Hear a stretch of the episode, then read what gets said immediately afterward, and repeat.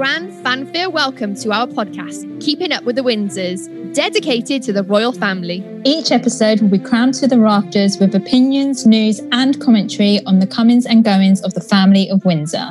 With your hosts and royal fangirls, Rachel Andrews and Michelle Thole. So grab yourself a cuppa, straighten up your tiara, shine your knighthood, round up your corgis, and, and let's keep up with, with the Windsors.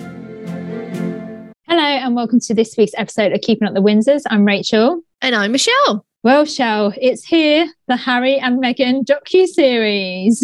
It is, and we've got lots and lots to chat about.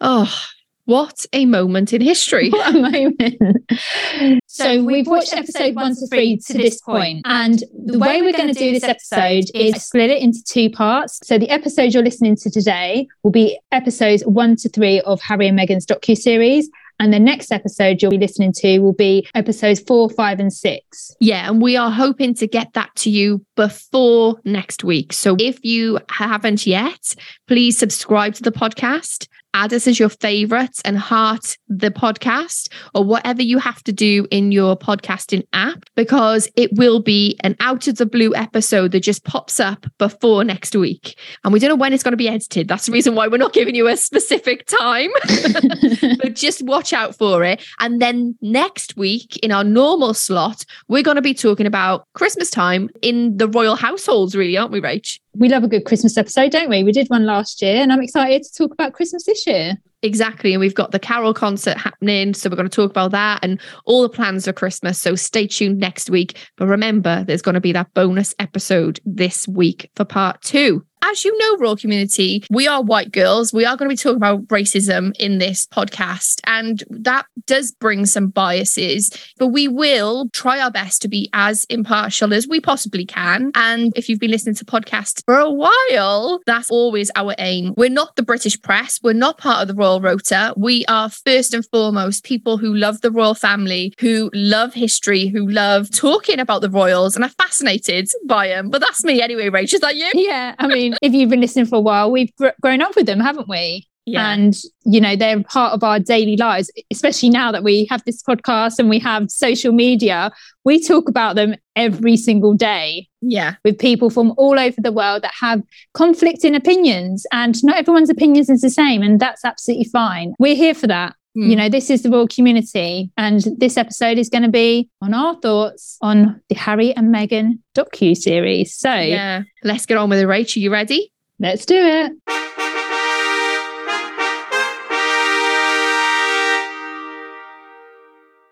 Right, so we start with episode one, and it's set in the scene. They speak about Harry and Meghan and their backgrounds a little bit, and they also go into their love story. And I have to say, I'm just going to say this straight off the bat, and some of the things I'm going to say out of my mouth are going to be quite surprising, even to myself. I think I'm the same. And just to be clear, all community, we have not spoken about this. So I don't know what Michelle's going to say. She doesn't know what I'm going to say. Yeah, exactly. We made that point of not actually talking about it beforehand. The real surprising thing is I watched this episode and I liked them. I don't mean that as in like I hated them before. I was just really surprised at how likable they came across and how just like everyone else they are. And I know that sounds really silly because I, you know, that's like saying just because they're royal or just because they got money or just because they're Harry and Meghan, they wouldn't feel those emotions. But their love story was something that I think everyone who's fallen in love out there can relate to. And it's something that makes you do silly things actually, like go to Botswana and stay in a tent for five days. I liked this episode. And even more so, I liked them in this yeah. episode. I think one of the first things that I thought was they've been recording since 2020. So apparently, a friend of theirs suggested that they document this part of their lives because of everything that was going on within the institution and then being working members at that time of the royal family and wanting to get out. And obviously, this is them setting the scene as such. When you look back on the engagement interview, they always said that they were set up by a friend. And on this, apparently, they actually were DMing on Instagram, which is very modern. But I was yeah. like, well, that's interesting because they've always said that they were set up by a friend. I think we're bringing up something that is part of their story, and it's a, a sentence we heard quite a lot in this episode. This is our story. We're telling our truth. We were never allowed to tell our story. Meghan actually says, I think it was uh, episode three, the engagement interview was an orchestrated reality, kind of edited in a way that would be more palatable to people. And I'm assuming she means that the palace have allowed them to tell certain parts of the story rather than the whole thing because them meeting on Instagram is a very normal thing. You would never think of Prince Harry having an Instagram account. Yeah, because didn't one of their friends show her or give her? I'm, I'm guessing, obviously, his Instagram is private. And not called Prince Harry.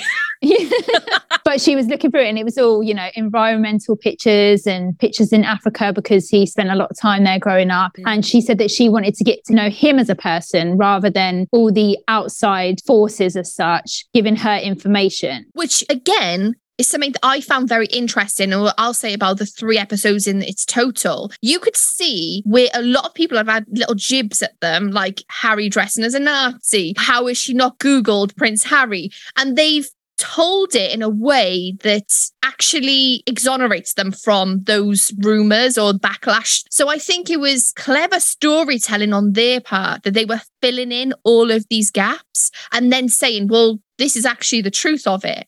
But the truth is, again, this is a TV series that they've got paid a $100 million supposedly to make and this could potentially be seen as something that is a propaganda piece on their part right? Yeah. Because there was certain things that kind of got my little truth radar going. Like, is this, you know, my little lie detector? Like, what is going on? But I think um, one thing to point out in episode one, Meghan says books are written about them by people that they didn't know. Did she forget about Finding Freedom, where she gave information to Omid Scobie?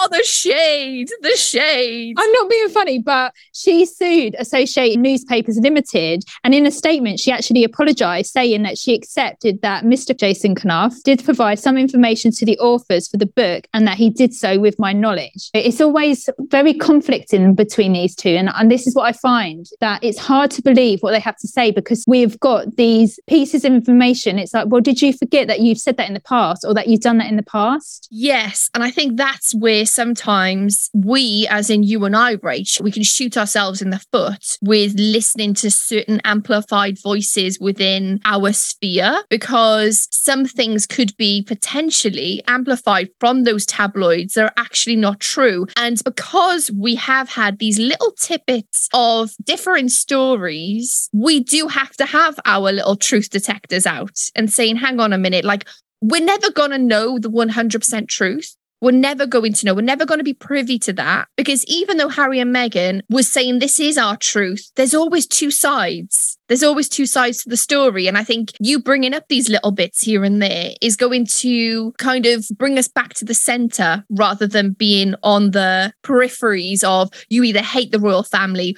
or you love Harry and Meghan or vice versa. So it is interesting that you pointed that out because everything that gets talked about in Harry and Meghan is in a lovely package. I mean, it's, it's beautifully told, the story, isn't it, Right, Like the way in which they bring certain things in to corroborate certain layers of their story but we also have to think if this was made for the monarchy or the institution, then we would get all the other side of it, it would be a very different story. What's very insightful about the way that Netflix has shot this is that we're seeing parts of their story, photos, videos that if they had remained within the institution, we never would have got to see. We're seeing shots of them in their kitchen, we're seeing shots of them with their kids, who, FYI, are adorable. Adorable. Oh my goodness me. Just the most beautiful kids. We did see her in the chicken coop.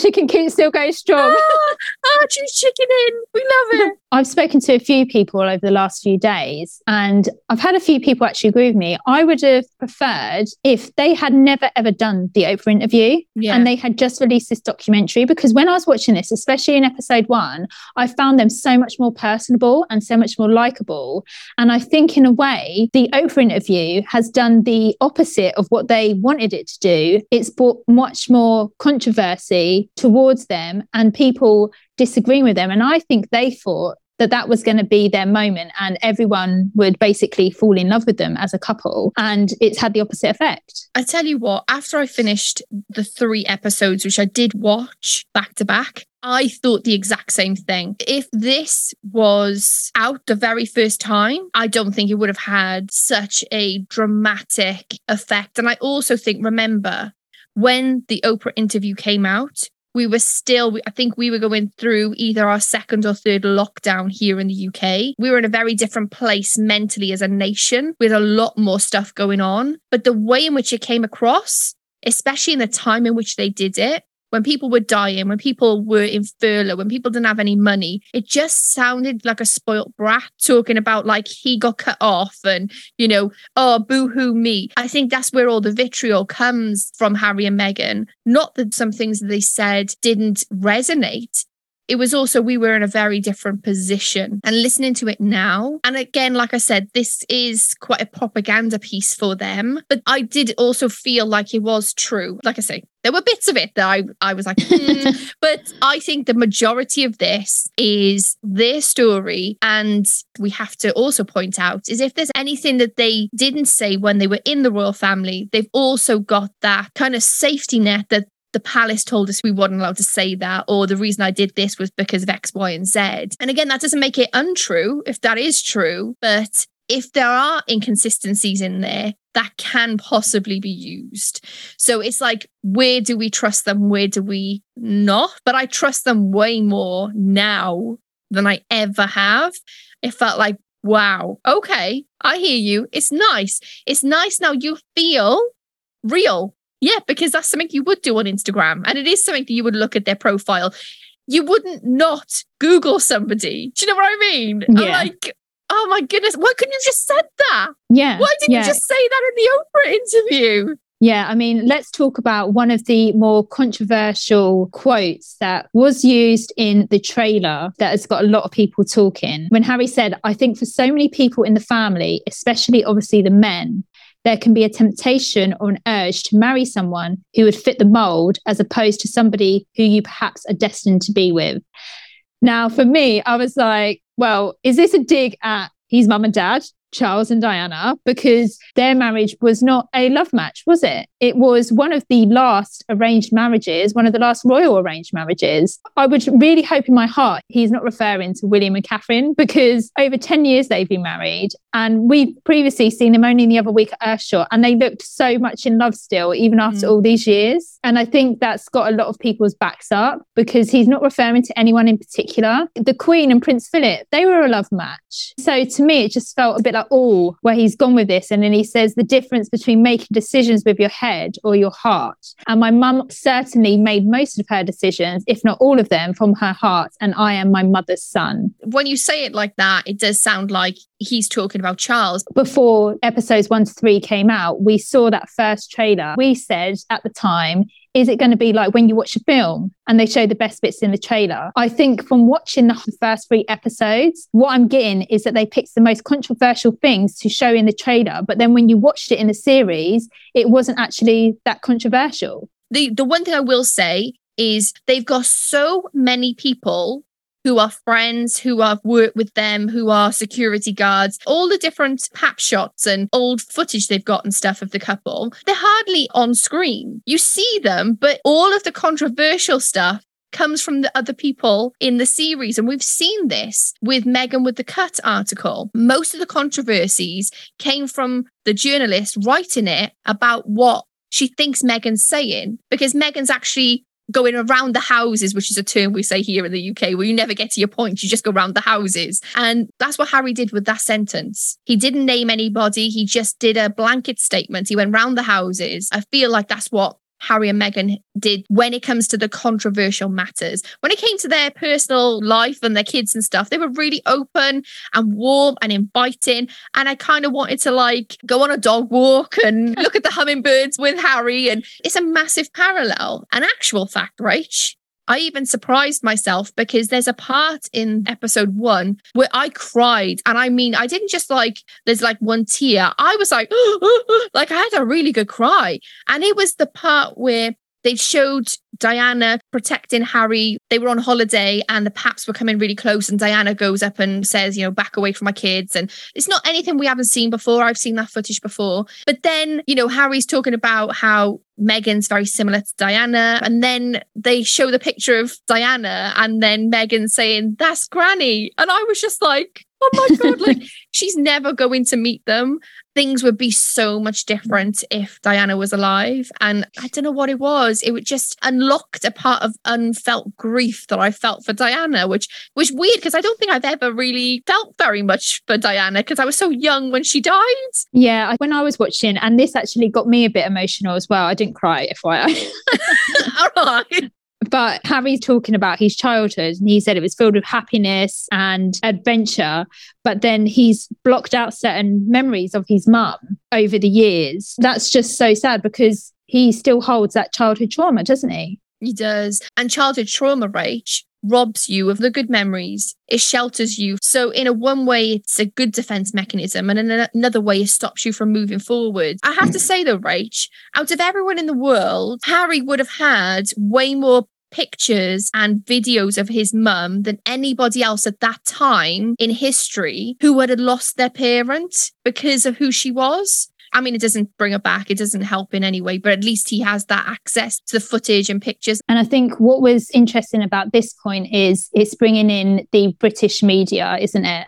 Mm-hmm. And the whole motto is don't react, don't feed into it, like don't feed into the press following them because there was that shot of the press saying to Diana, Well, if I can just get a picture. And she was like, No, no, we've been followed by 15 odd photographers. And he was like, Well, I wasn't one of them. And she was, No, you've had enough. These are my children. We're on a holiday. You're actually spoiling their holiday by following us constantly. And that's probably what his life felt like growing up and obviously William's as well. Then we had that shot of William and Harry with Beatrice and Eugenie in Switzerland on the slopes.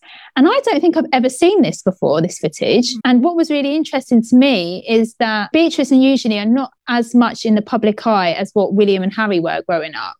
But actually, it was a forced photo call because they thought we give them this press opportunity, we give them this photo opportunity, then they'll leave us alone.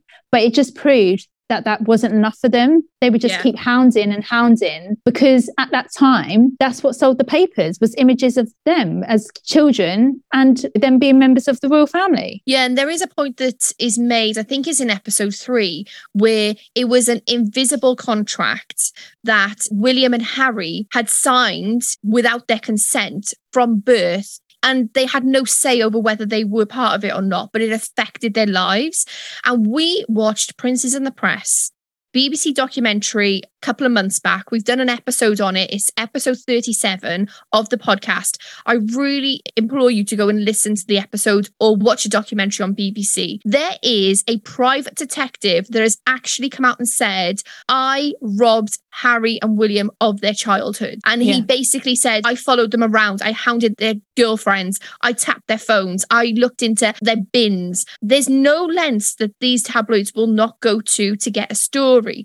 And it's something that Meghan's friend alluded to. And she said that the tabloids are not the same as they are in America. And when you live in Britain, you don't know that difference. And I think this is the question that the palace need to be having. Where did they draw the line between being in bed with the tabloids and allowing there to be a free press? Because there's a difference between being free press and breaking stories and holding people to account, proper journalism, and then sensationalized tabloids and just complete rubbish. People literally doing unlawful things to get a scoop, stalking people, completely hounding their family, their friends. So they're exploiting the very thing that can't be policed because you can't have a democracy without a free press. And I think this is what Harry and Meghan, and especially this series, is going to highlight in the nth degree is the lengths they will go to. We've watched Princes of the Press. I said to you before, I think this is going to be Harry and Meghan's version of Princes and the Press. And tying in with that, one quote that I was like, wow, that is actually really true is Harry said that the UK swept him and William up as their children when their mother died. And I was just like, Oh my gosh, because they were showing the clips of going on walkabouts when their mother had died like a few days previously. Harry was 13 at the time. William was what, 15, 16? You would not expect any kid these days to do that. And I think that's why when we see now royal children, especially the Wales's children, we only get pictures of them when it suits them. We don't have what we used to see William and Harry go through because they do not want that life for their children. Yeah. And I think that's why a lot of the times Catherine takes the official photographs that are released to the public because they can control what they're putting out there. And this is exactly what Harry said at the beginning of episode one is this is about us controlling what people see. Mm. If we want to put photos of our kids out, that's up to us. But then you've got that flip side of you don't want to include too many people because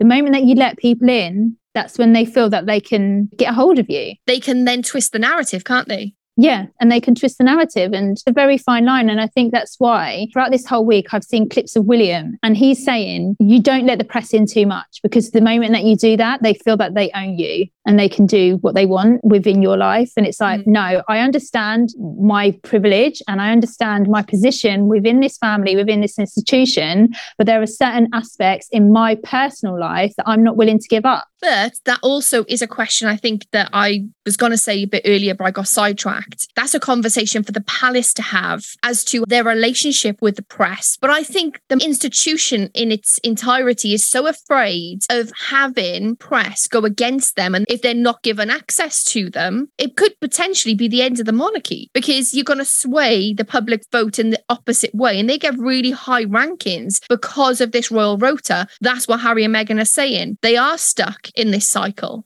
I don't know where they go from here. So to finish off with episode one, then we just really got a nice little a sense of them starting out in their relationship, how in love they were, and they kind of bet everything on that love story to stay together because like loads of paps were around, wasn't they? She she didn't really have much of a private life because they were trying to get every bit of information as possible from them. And then so they've met, was it two times, Rach? Before? Times, yeah. yeah. And and then they go to Botswana for five days together, which I think for them holds really special memories. But the one thing, one thing for me, I just kept thinking is, oh my God, is that the love tent? Mean, there was a picture of the tent. I said, don't show me the tent. I don't want to um, have like photographic evidence of their love nest. I just, no thanks. I just thought it was strange that someone you've met twice, only for a few hours, and you haven't even kissed yet, you're going to go on a trip to Botswana with them. I mean, when you got money, you can do whatever you want, I guess. You know, oh, ours is like, oh, let's go on a date to IKEA, get some meatballs for them,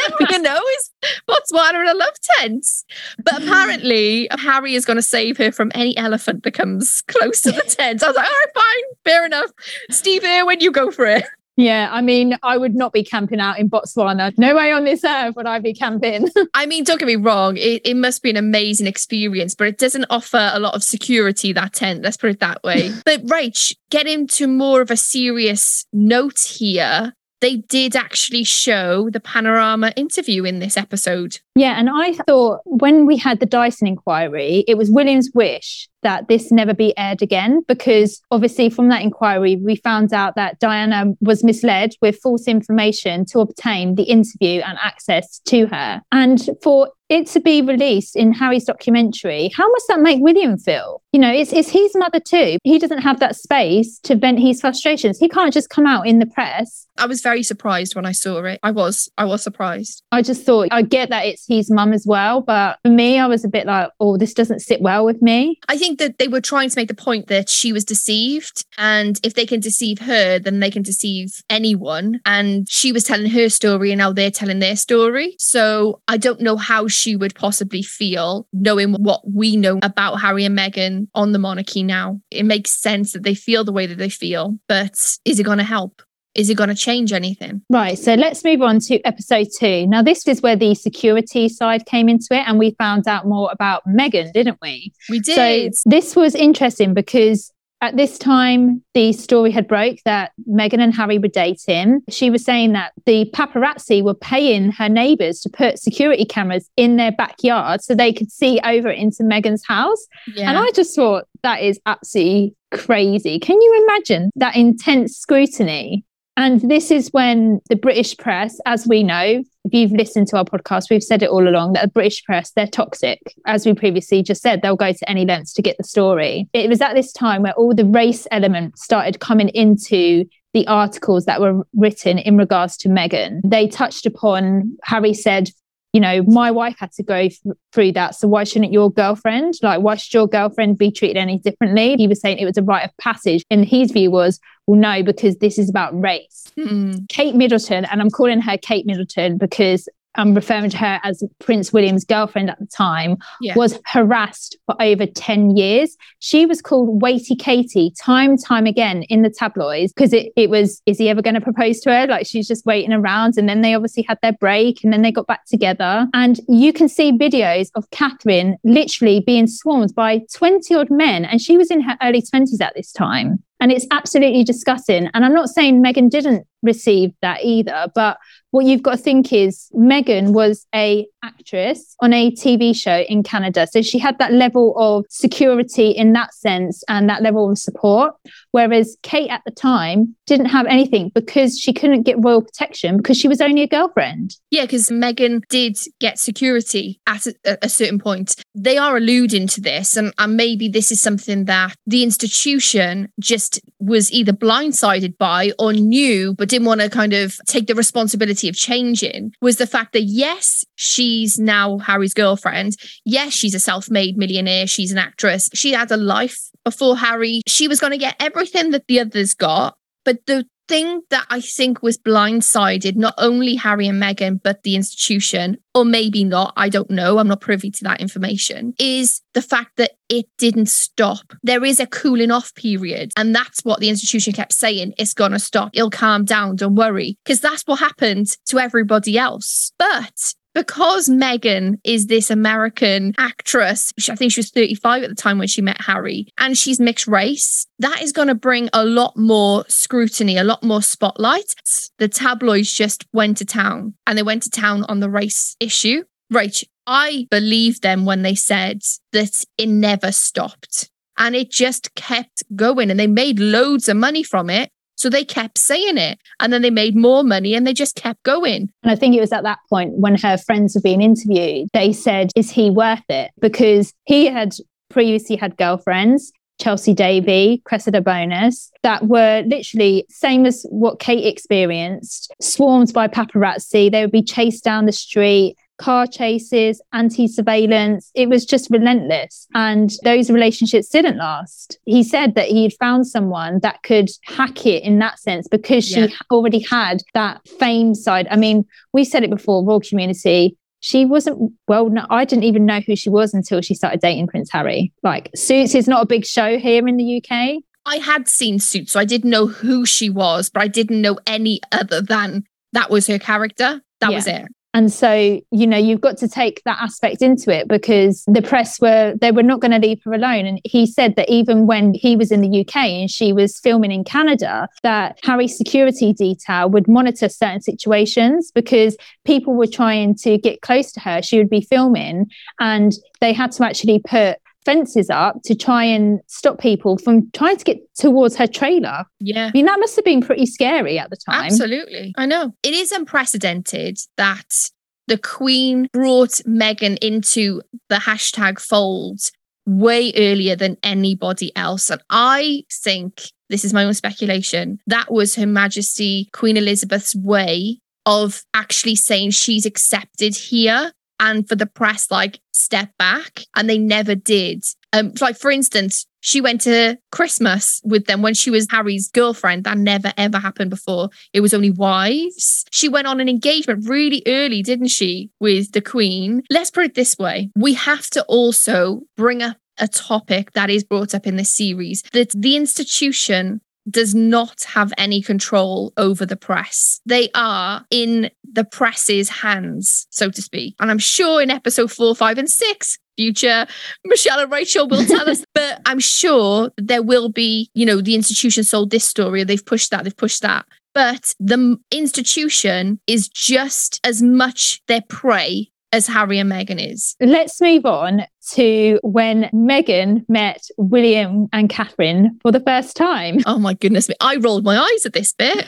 I was like, oh, come on. So apparently there was at home, um, Meghan and Harry, and she made a point of saying that she was barefoot and wearing ripped jeans. I was like, okay. and then she said, I'm a hugger. And I went to hug Kate. And then I'm not kidding. As soon as she said that, I squirmed. I went, and then, uh, and then she went, that. And then I realized that the formality on the outside carries into the inside. Mm-hmm. And I was just like, hang on a minute. If someone I had never met before went to hug me, I would be like, well, what are you doing? Like personal yeah. space, like why are you hugging me? And I don't know if this is a cultural thing, if this is a British thing. I've spoken to a few people the last few days over on Instagram who are European. And so many people have said that's not just a British thing. Like in our country, we would never for the first mm. time hug someone like that you've yeah. never ever met before.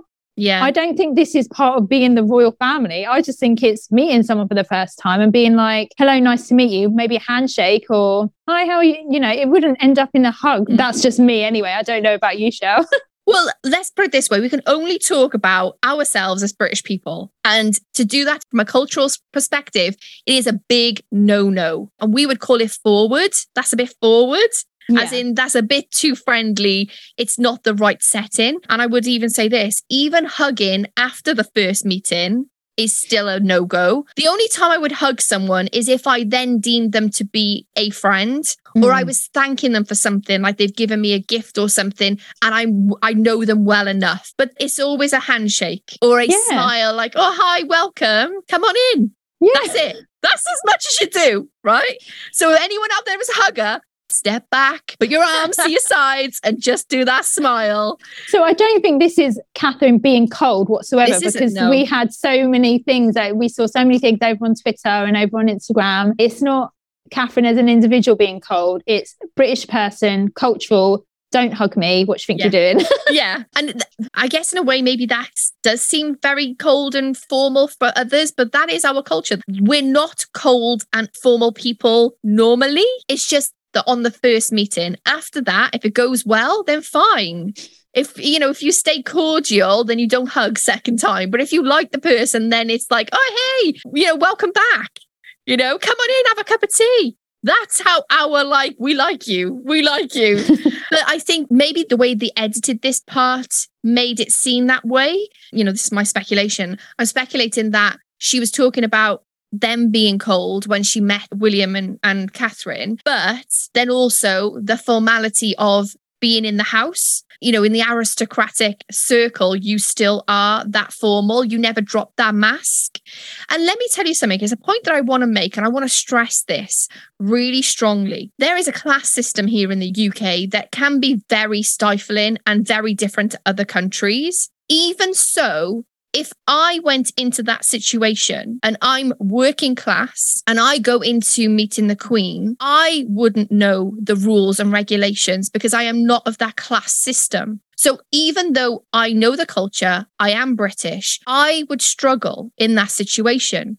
So I really felt for Meghan because she's got that class divide and the cultural divide. So I really felt for her because I was like, you know what? She didn't have a chance. she did not have a chance. Yeah, but I think as well, there was that bit where she was saying that when she spent Christmas with the family and she was on the phone or texting one of her friends and she was saying, Oh, like everyone's so nice, everyone's so welcoming.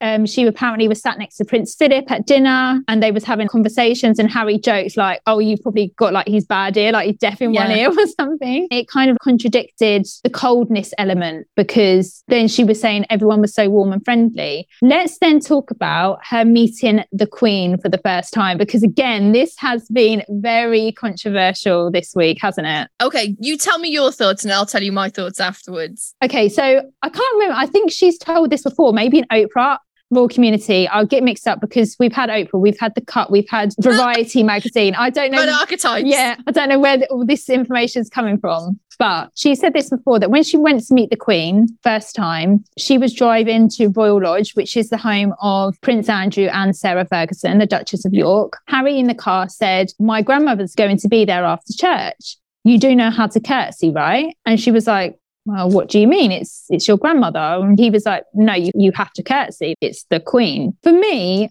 I was just like, even if she wasn't culturally aware, everybody in this world, near enough, nine times out of 10, knows who the Queen is. And you would know that you would have to curtsy or at least stand up for Her Majesty. I thought when she was describing, when she did the curtsy and she really exaggerated it, and it was like she was mocking having to curtsy. But then I thought, but is she mocking herself, curtsying? As she was telling the story, Harry looked really, really uncomfortable as she was telling this. So I don't know. Like, I think she was kind of like making light of the situation, like, oh, she had to curtsy. And she said before that Sarah Ferguson actually taught her outside Royal Lodge before she went in to meet the Queen how to curtsy. And that's mm-hmm. why when you've seen her, because Sarah Ferguson was really famous for doing like a really deep Queen Mary in the Crown curtsy. Yeah. I don't know. This for me was a bit condescending and the way it came across, it just made me feel really uncomfortable watching it.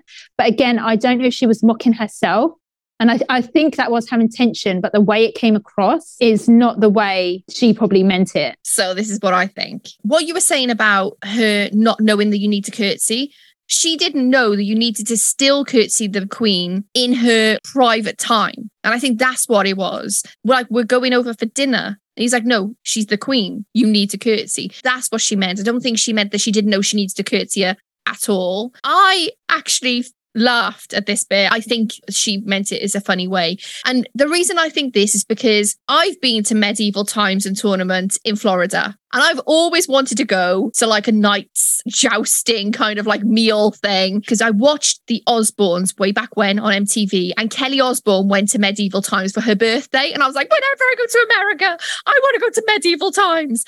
And I met the king and I did the exact same curtsy that Meghan did. I was literally just taking the Mickey, like, oh, your, your majesty. So I understood that she was completely mocking herself and she was doing the kind of like the only reference I've got of curtsying is in medieval times. So I'm going to try and do it. And she did the bow, didn't she? She said, Pleasure to meet you, Your Majesty. She actually said it was so intense.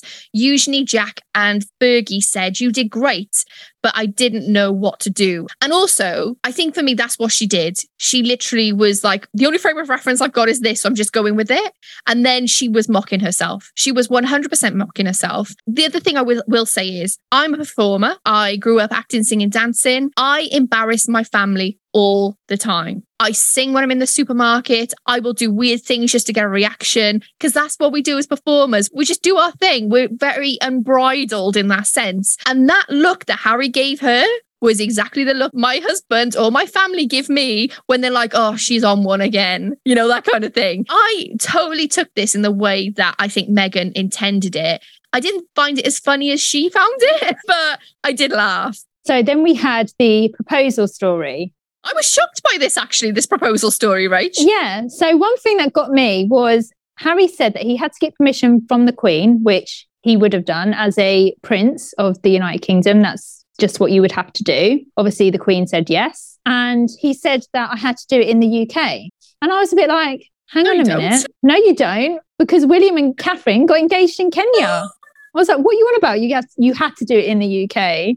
And then we had videos of Meghan filming herself to one of her friends saying, I think it was Jess she, in UK saying, my God, it's happening, it's happening. This is where my truth detector came out. It just felt like something that, like, for instance, you're in a cupboard. was she in a cupboard? It looked like she was in a cupboard. No, she was outside, wasn't she? There was no, like I, lanterns on the floor. No, no, no. I'm on about when she's doing the whole Jess thing. Like, I'm not allowed out, Jess. You know, he said not to peek. Honestly, my little truth radar came up and I was like, this doesn't feel right. Yeah, because I think it was in the engagement interview. They said that she was roasting a chicken in the kitchen and he got down on one knee and he proposed. Yeah. But that's not what they showed. Like from the video clips, that's not how it was. I, I yeah. don't know. Again, I was like, hmm, this is a bit of a contradiction between what you've previously told your story. But again, I guess they were both saying that we weren't allowed to tell our story before. But I don't see what the difference between the institution going, no, don't say you roasted a chicken in the kitchen for your engagement story. Yeah. Like it doesn't like why would the institution tell them not to tell that story? Yeah. To me, that just didn't make sense. I know. And I think it makes sense that the institution may possibly have told them not to mention Instagram But for this, because I think that's super cute. It was like on a little blanket with Guy. There was 15 electric lights, you know, candles, 15 royal community. That's cute. That's what we want to hear. But I actually think that they wanted to keep that for themselves. They wanted to keep like part of that for themselves. And now they're like, well, we're telling our story. We might as well just say it. Yeah, true. I don't know. Yeah, it just didn't sit well with me. And then towards the end of episode two, we have not Harry and Meghan themselves, but we throughout this episodes that we've seen, we've had commentators. Yeah. And the commentators are talking about what was going on at the time in Britain with Brexit. And they were referring to it in relation because at that time, Harry and Meghan's engagement story broke and the country was going through Brexit. And it was a very tumultuous time because a lot of people were voting to leave Brexit due to immigration. And so they were trying to link Harry and Meghan to Brexit in that way. Yeah. They were saying that there was a growing sense of nationalism, and with nationalism creates a right wing kind of like this is our country feel. And anyone that doesn't look white and not born here doesn't belong. Also, we have to connect the two. That when they did leave, they were called Megxit in the tabloids, right? Which is a slight on Brexit. Rach, I have to say though, we saw somebody who I was just wondering whether she was going to make an appearance. But it was Doria. It was Meghan's mum. No, we've never heard her speak before, have we? No, and I think we should create like a Doria fan club. I absolutely love this woman. She's full of grace and dignity and elegance and integrity. And I really value that in people. And I love the fact that she, it seemed like she had a weight taken off her, like, I can talk about this now. I've been tight lipped for so long. Yeah, I thought it was nice to see Doria because, again, it gave that other aspect because when Harry and Meghan got married, the only member of Meghan's family that were there was Doria. And so she's kind of been on this journey with them from the beginning. So it was nice to see and hear her perspective because you kind of forget that even though this all happened to Meghan, Doria was affected as well. Like there were press following her, paparazzi following her, people going through her bins, mm. trying to get a rise out of her. The whole straight out of Compton thing wasn't necessarily directed at Meghan, it was more directed at Doria. Yeah, it was. And so it was really interesting to hear her perspective on what's gone on over the past few years. And the fact that she mentioned that she had been offered money from PAPS and she just didn't take it. Yeah, she said, why? She was like, this is my child. This is my yeah. daughter. I'm not going to sell my child out, which was really interesting because obviously that's exactly what her father did, which we'll talk yeah. about in episode three that's something that Meghan alluded to as well. The fact that the the tabloids assumed it was going to be the black side of Meghan's family that were going to sell her out, but it actually wasn't. It was the white side. And I think they were waiting for some dirt to be dug up. And Meghan was like, My mum's classy. Yes, she is. She is, and Doria really has represented, and she did her proud on their wedding day. Doria showed up, head held high, and represented her. Right, let's move on to episode three. So they showed parts of the engagement interview, which Meghan referred to as an orchestrated reality show. Yeah. Which was very interesting. So we've touched on this previously, but they were basically saying they weren't allowed to tell their whole side of the story. One bit I actually liked about the interview was we got to see the ring. I was like, that's what we want to see in an engagement interview. Yeah. We want to see the ring, right? And what's really interesting about this is Mishal Husain, sorry if I pronounced that incorrectly, but she was the one that actually did their engagement interview and it was on the BBC. And so there's been conflict about this as well because they were saying they weren't allowed at that time to show and tell their side of the story. And she's actually gone on the record and she said, I remember it as being a day that was full of joy, with a major focus for everyone who was there from the BBC team was to make sure that Harry and Meghan the two people at the heart of it felt as comfortable as possible that this was their day. We went to Kensington Palace. We went and had a conversation with Harry and Meghan and the two members of their team beforehand. And we talked about what the interview would cover, what they felt comfortable sharing. And after that, we went and set up our cameras. They went away for a bit, did their photo call. And when they came back, we recorded a 20 minute interview. This is kind of conflicting, and I'm not too sure where the truth lies. Obviously, Harry and Meghan are saying you didn't hear the whole story of our engagement but that's coming from the person that actually interviewed them. Mm. And like I say, this docu series is packaged in a way that is beautiful and is brilliantly story led, but that doesn't mean all of it and 100% of it is accurate. It just means it's 100% their truth their story. There's always got to be somebody else with another version of the truth, is what I'm trying to say. It's quite interesting this episode because they go into colonialism and they go into that Elizabeth I paid for the first slave ships and then um, subsequent monarchs had funded slavery and also the different people who were persecuted and vilified and held back in their culture and that slave owners had been given money for the end of slavery. And it's interesting because, again, this is the backstory of the history of the royals.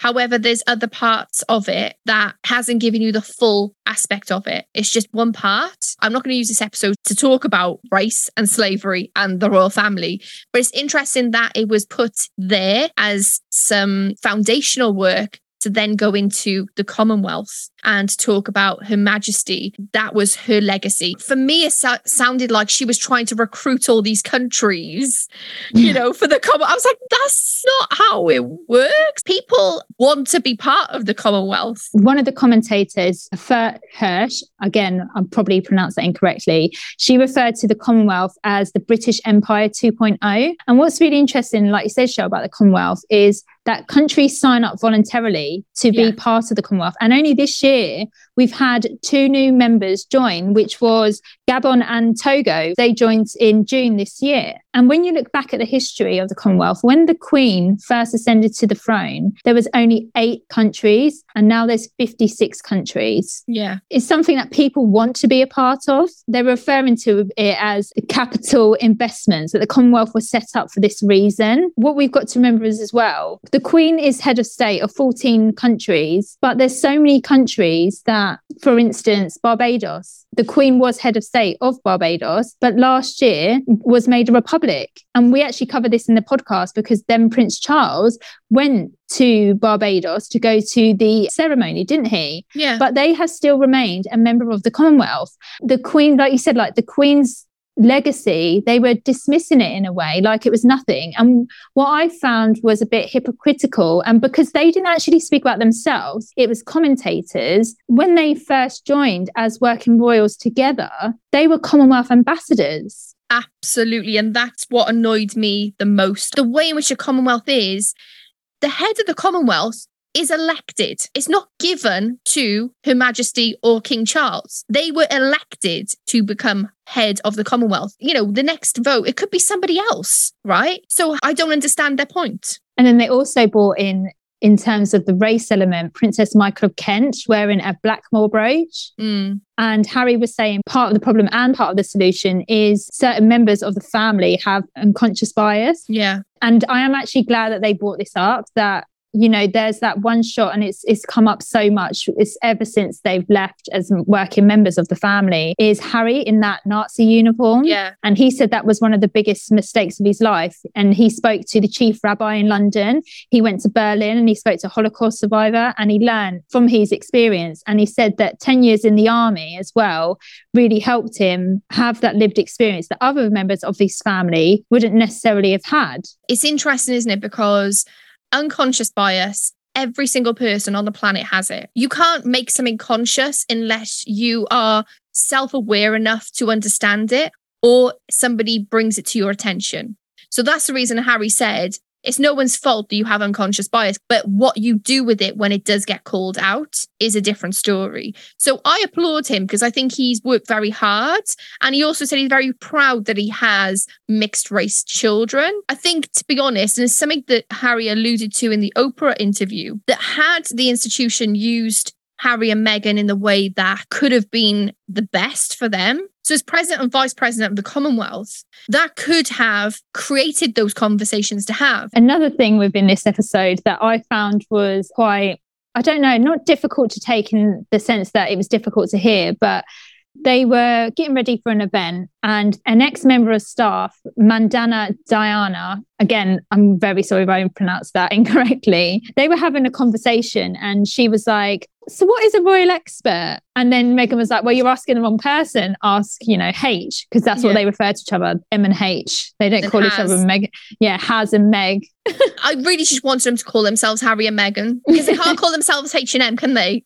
they can't call it H and M. And uh, Harry was saying it gives them extra credibility if they're known as a royal expert and it's an A royal unwritten correspondent, wasn't it? Yeah, royal Yeah. correspondent. And, you know, there's an unwritten contract between the institution and the press. If you're part of the royal rota, you have priority over everyone else in terms of other journalists. And he was saying this family, the royal family, the institution, is ours, the British press, to exploit.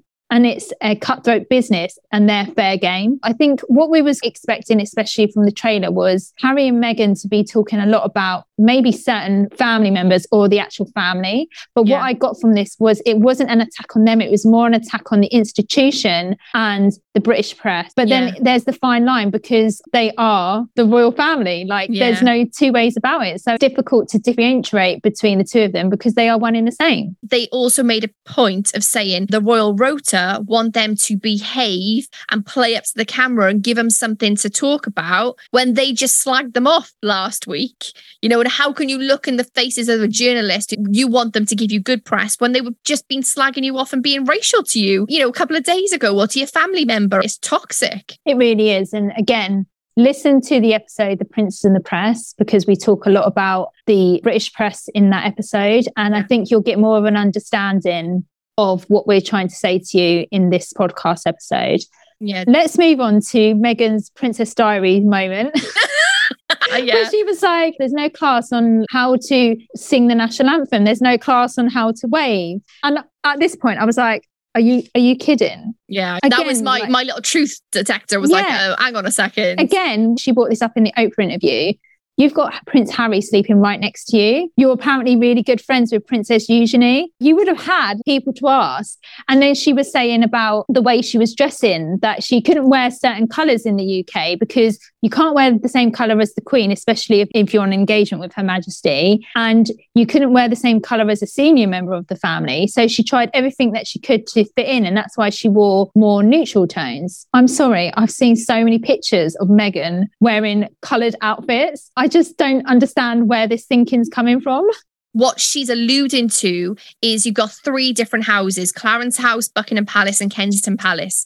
And the communication between the three houses were not not happening. So nobody was telling her what colours the other family members were wearing. And so she had to just go, right, okay, well, they're probably going to be wearing some kind of colour. So I'll wear these three. But also, one thing I thought straight away is Prince Charles wears that camel coat all the time. the Princess Royal, she no one she don't care what she blooming wears, does she? the one thing I will say is, having listened to Angela Kelly, The Other Side of the Coin audiobook a couple of weeks ago, it really brought home how much detail goes into every outfit that Queen Elizabeth wore. And I just thought to myself, right, okay, if they are that I want to say pedantic, but you know, that detailed on a specific shade or a specific flower. Meghan was a senior member of the family. I don't understand why that would not have been given to her why she wouldn't have been given someone to help her. For her not to have that seems weird, especially when she had her own makeup artist who she worked with for 10 years. Why wouldn't she have her own stylist? And if she didn't have it from the institution, then why didn't she get one herself?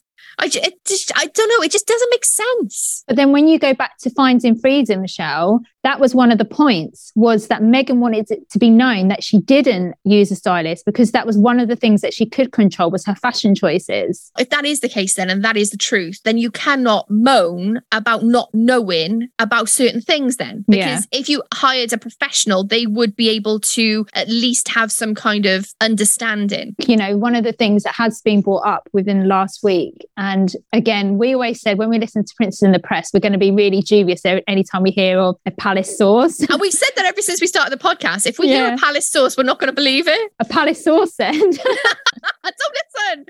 Go Shreya's. that she was given a dossier that contained information like this. And we do know that the Queen offered Lady Susan Hussey as a guide for Meghan because obviously Lady Susan Hussey was one of the most senior members of the Queen's household. Mm. She knew how the institution worked, she knew how engagements worked and what would be expected of her. Meghan apparently didn't take up the offer. So again, it's one of those things where we will never know. Like obviously Meghan has her truth. From this documentary, so far we have not had any statement or anything from Buckingham Palace. I yeah. think that's because they're waiting to see what's in this documentary in its entirety. And then they're going to wait and to see what's coming out in Harry's book before they speak out about anything. Because if they speak too early, they're damned if they do, they're damned if they don't. At the moment, it's that keep calm, carry on, don't complain, never explain. But also, Rach, they haven't really said anything. Anything damning has come from the commentators in the docu series. To be honest, Shell, by episode three, I actually went on my phone because I found it a bit boring. Mm. By towards the end of it, it's nothing new. Like you're just yeah. rehashing this story. Mm. Who knows where we go from here? As we said, episode four, five, and six, we might be saying something totally different. But that's my opinion: is that they're going to wait until all information has come out before anything's said. Yeah, we learned a few things. Archie loves Bennie and the Jets, and also the guy that was like, "Harry's brought his girlfriend, so I've brought mine." I was like, "Yay!" Oh, that was so cute when he brought his little owl, and it was really funny when I can't remember what episode it was in. Archie was like, "I got a dirty foot, Mama." it was so, so funny. And they were just like, it's just kids, isn't it? I love it. So, the last point we're going to talk about before we wrap up episode one, two, and three the Markle side of uh, Meghan's family. Do you believe that she's telling the truth, or do you believe Samantha and Thomas Markle's oh. side of it?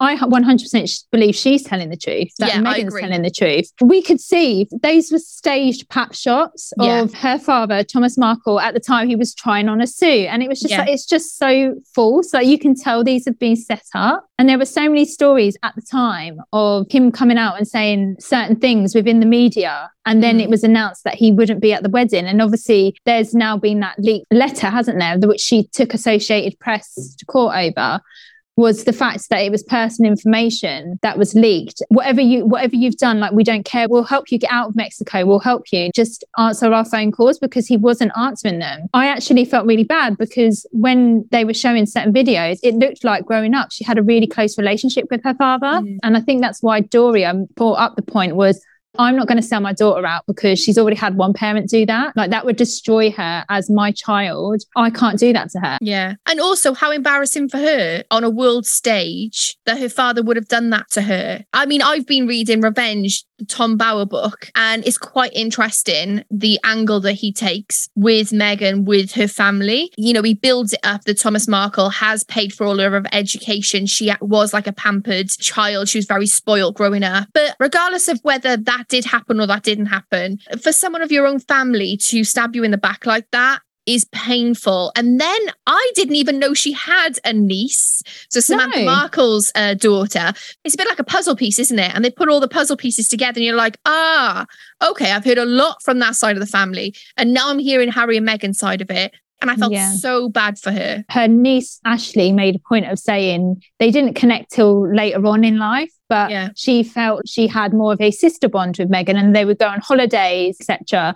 But she didn't attend the wedding. And I, I did think this was a bit strange that she didn't actually attend because apparently the institution said, all, everything that's happening with your father, we just basically don't think it's a good idea. I mean, it would have been interesting to find out why other members of Doria's side of the family wasn't at the wedding. But again, it's one of those things where they're going to only tell the story they feel comfortable with. Let's wrap it up then, Rach. What did you think of the first three episodes? I honestly enjoyed it more than I thought I was going to. Yeah. I was more sympathetic towards them than I have been previously. Harry actually said this himself. There'll be people worldwide that don't agree with what I've done and how I've done it. And I think that's what it is a lot mm. of the time. I still think there's so many inconsistencies that in a way you you want to root for them, you want to like them. Mm-hmm. But there's just something that just turns me off of them and I mm. can't put my finger on it. I feel like now watching episodes one to three, I understand them more. Yeah but I don't agree with how they've gone about things. I liked it. I really went in with like, right, let me just take off my royal hat for a moment, just watch it. I was very taken aback when I cried at the first episode. And I like their love story. I think it's cute. But the other thing is that uh, maybe we didn't bring this up, but I will say this really quickly. Harry kept saying, I'm a ginger guy, like, and I put in a Meghan on a pedestal. Harry, you're a member of the royal family. It's an equal fitting. It just really annoyed me constantly when he kept saying that. There's nothing wrong with being red haired. Like, what is going on? So, anyway, that's a side note. I thought the way in which it was put together was good, but I still have a little stomach feeling that four, five, and six is gonna just twist the knife even more. But then actually, maybe what they're doing isn't twisting the knife. They're just showing us the wounds that have been there for a while that we're not willing to see because we love the Royals. As always, you can let us know your thoughts over on Instagram at Keeping Up the Windsors Pod, or you can email us at Keeping Up the Windsors Pod at gmail.com. We also have a YouTube channel, Keeping Up with the Windsors, and you can also leave us a review over on Spotify, Apple, or Podbean. And if you want to leave us a five star review, you can. It's always welcomed. We love bringing in more of the royal community and also hearing what you have to say about the podcast. If you would love to support Rachel and I and keep us on the air, you can over on Ko-fi, K O F I. It's four pounds or six bucks, and you can give us a one off coffee or you can join our VIP royal community over on Ko-fi. Thank you so much for listening, and we will see you next week on Keeping, Keeping Up, with, with the. Windsors.